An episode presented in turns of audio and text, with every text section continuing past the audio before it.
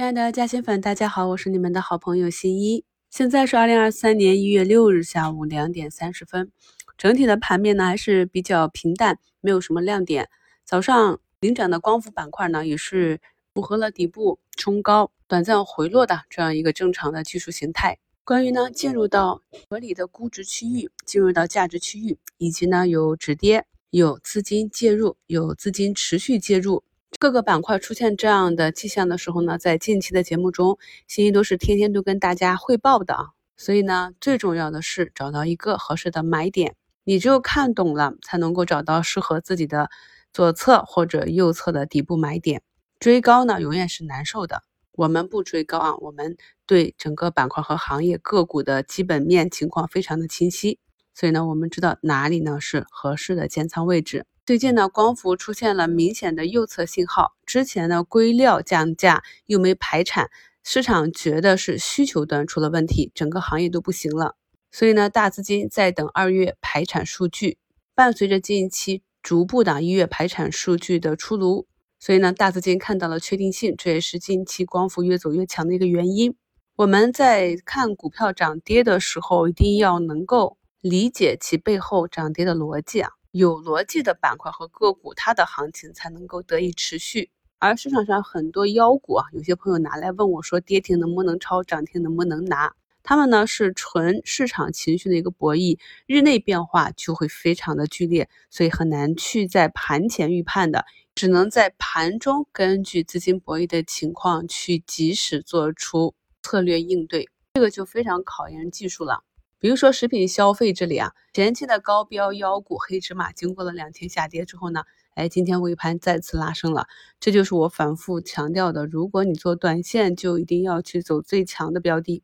因为龙头多条命嘛。它的异动呢，也是啊，由于前期的两个龙头西安饮食和西安旅游，在下午的时候呢，都有不同程度的拉升。让我们继续观察消费这个板块何时能够整体止跌企稳。这就是啊，通过一个板块的高标短线龙头去判断板块情绪周期，然后再指导我们对自己看得懂的行业内的标的去做一些稳健的操作。目前呢，我们的市场上呢是演绎的上方想要的慢牛轮动版本，各个板块呢是轮动表现。这也是为什么我一直强调说啊，大家一定要把仓位配置好。如果是单一把仓位放在一个板块里。板块领涨日当然舒服了，但是当其他板块上涨，你的板块调整或者回踩的时候，就会比较难受，不利于我们的持仓。今天呢，整体的老赛道呈现一个普涨，下午呢，很多涨停的个股炸板率比较高，像正泰呀、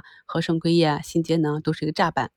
代表着市场还是有一定的分歧。近两周呢，就在专享问答和评论区有不少朋友问我老赛道的资源股。新能源车这个赛道的个股要不要止损啊？那我的回答也是说，如果你前期没有及时的出去，已经扛到这个位置了，现在也很难讲。因为虽然说呢，整个新能源汽车进入了一个价格战、景气度下滑，或者是说景气度的增速放缓的阶段，但是我们的市场大家也看到了，属于一个强势反弹。因为是一个反弹行情，所以呢，市场上各个板块的个股超跌的个股都存在一个普涨修复的预期。但是我们也可以看到区别啦。就拿老赛道而言啊，偏向于新能源汽车这块的个股呢，明显它反弹的力度和涨幅就远远的跑输啊光伏、储能、逆变器这些。去年的行情比较难做，因为去年是基金小年，全年呢很难见到有大资金主导的中线行情啊。去年在场内的大资金都被套得很惨，基本上每一波行情呢，哪怕是赛道股的反弹，也都是短线资金主导的。所以呢，进入到今年啊，本周这样机构回补仓位主导的上涨行情，对于看估值、看成长、看基本面的投资者来讲，就友好的多了。那么这里啊，已经上涨了一段啊，从三零三零到三一七零，一百多点了。有的个股呢，也是慢慢的从底下反弹了几十个点，这个时候又要面临一个新的问题了，要不要减活动仓，要不要减底仓，这是一个比较复杂的问题啊。同一只个股啊，对不同的投资者来讲，因为不同的持股计划和不同的资金情况，给出的答案都是不同的。所以大家如果在专享问答或者评论区问类似的问题的时候，最好把自己的计划写清楚。如果呢，我们想要拿长一点的波段，就要求呢，我们对个股的目标有一个比较大的预期，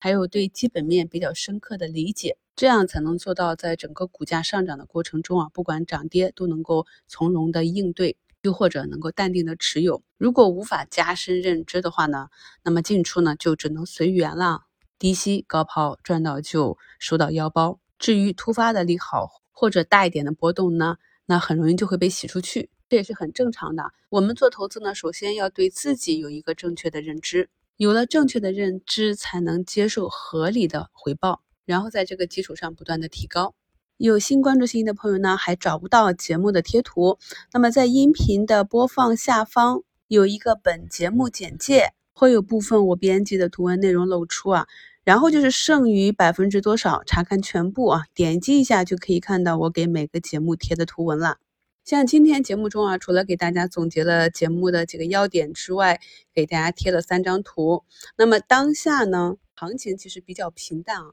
因为呢，市场已经走出一定的趋势，即便要结束，也需要几天来确认。所以呢，基本上大的方向呢，以持股为主。那在本节目的第一张图，就是我结合前一日高抛啊，当日正替的案例。所谓正替呢，就是先进行低吸，然后再择机高抛。这种呢，适用于个股的趋势已经起来，利润垫比较厚啊，这样滚动持仓呢，就降低持仓成本。这个呢是预制菜的小香，那在前期呢，它冲高七十四点九七的时候，我是进行过活动仓的减仓，目前呢利润垫很厚，这样呢就可以伴随着它，或者呢是再次去上升，走出一个主升，或者是就此掉头朝下，波段行情结束，无论是哪一种都可以非常从容的跟随。图二呢是昨天五评案例里啊，图三我再次接回啊测试跟踪仓的这个离子注入机，由于呢个股呢趋势仍然是。没有走出一个弱转强，同时呢也没有加仓计划，像这种持仓就比较适合反替来提高啊建仓的一个安全性。仓位上根据个人的情况，可以活动仓和底仓一比一，也可以二比一，这样分两次做完差价。图三呢是二零二一年七月份的卖点课程，在这个课程里呢，主要跟大家解决了两个问题，一个是多维度来探讨在什么情况下应该卖出股票，那第二个呢，就是从技术细节探讨具体应该怎样卖出股票。那么近期有该不该减仓、该不该换票、该不该兑现的这些问题的加薪粉呢，可以扫一下二维码去听一下当期课程。已经收盘了，这周也算是二零二三年的开门红。朋友们有什么问题呢？可以在节目的评论区中留言讨论。看一下周末有什么新闻消息出来，周日再跟大家一起更新到股市投资新米团专辑中的股市一周展望。祝大家周末愉快，感谢收听，我是你们的好朋友新一。